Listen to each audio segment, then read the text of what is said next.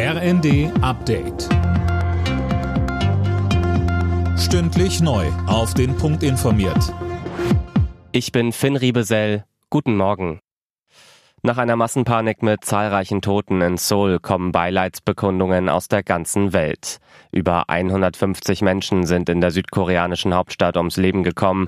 Mehr von Dennis Braun. Der tragische Vorfall ereignete sich bei der ersten großen Halloween-Feier seit Beginn der Corona-Pandemie. Tausende Besucher feierten dabei in den engen Straßen eines Vergnügungsviertels. Dann kam es zur Massenpanik.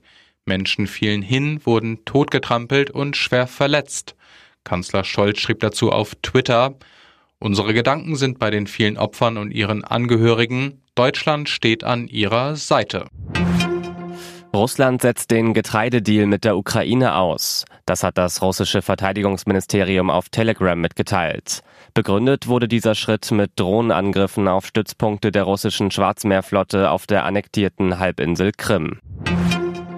Die Brasilianer entscheiden heute, wer ihr neuer Präsident wird. Der rechtsextreme Amtsinhaber Bolsonaro oder der linke frühere Präsident Lula.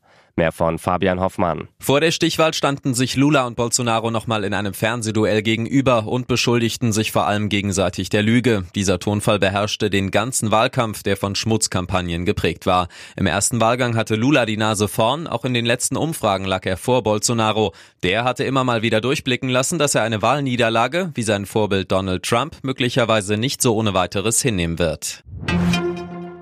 Der FC Bayern ist zumindest vorerst wieder Bundesliga-Spitzenreiter. Die Münchner gewannen zu Hause mit 6 zu 2 gegen Mainz. Borussia Dortmund erkämpfte sich gegen Frankfurt einen 2 zu 1 Auswärtssieg. Die weiteren Ergebnisse Leipzig-Leverkusen 2 zu 0, Wolfsburg-Bochum 4 zu 0 und Stuttgart-Augsburg 2 zu 1. Alle Nachrichten auf rnd.de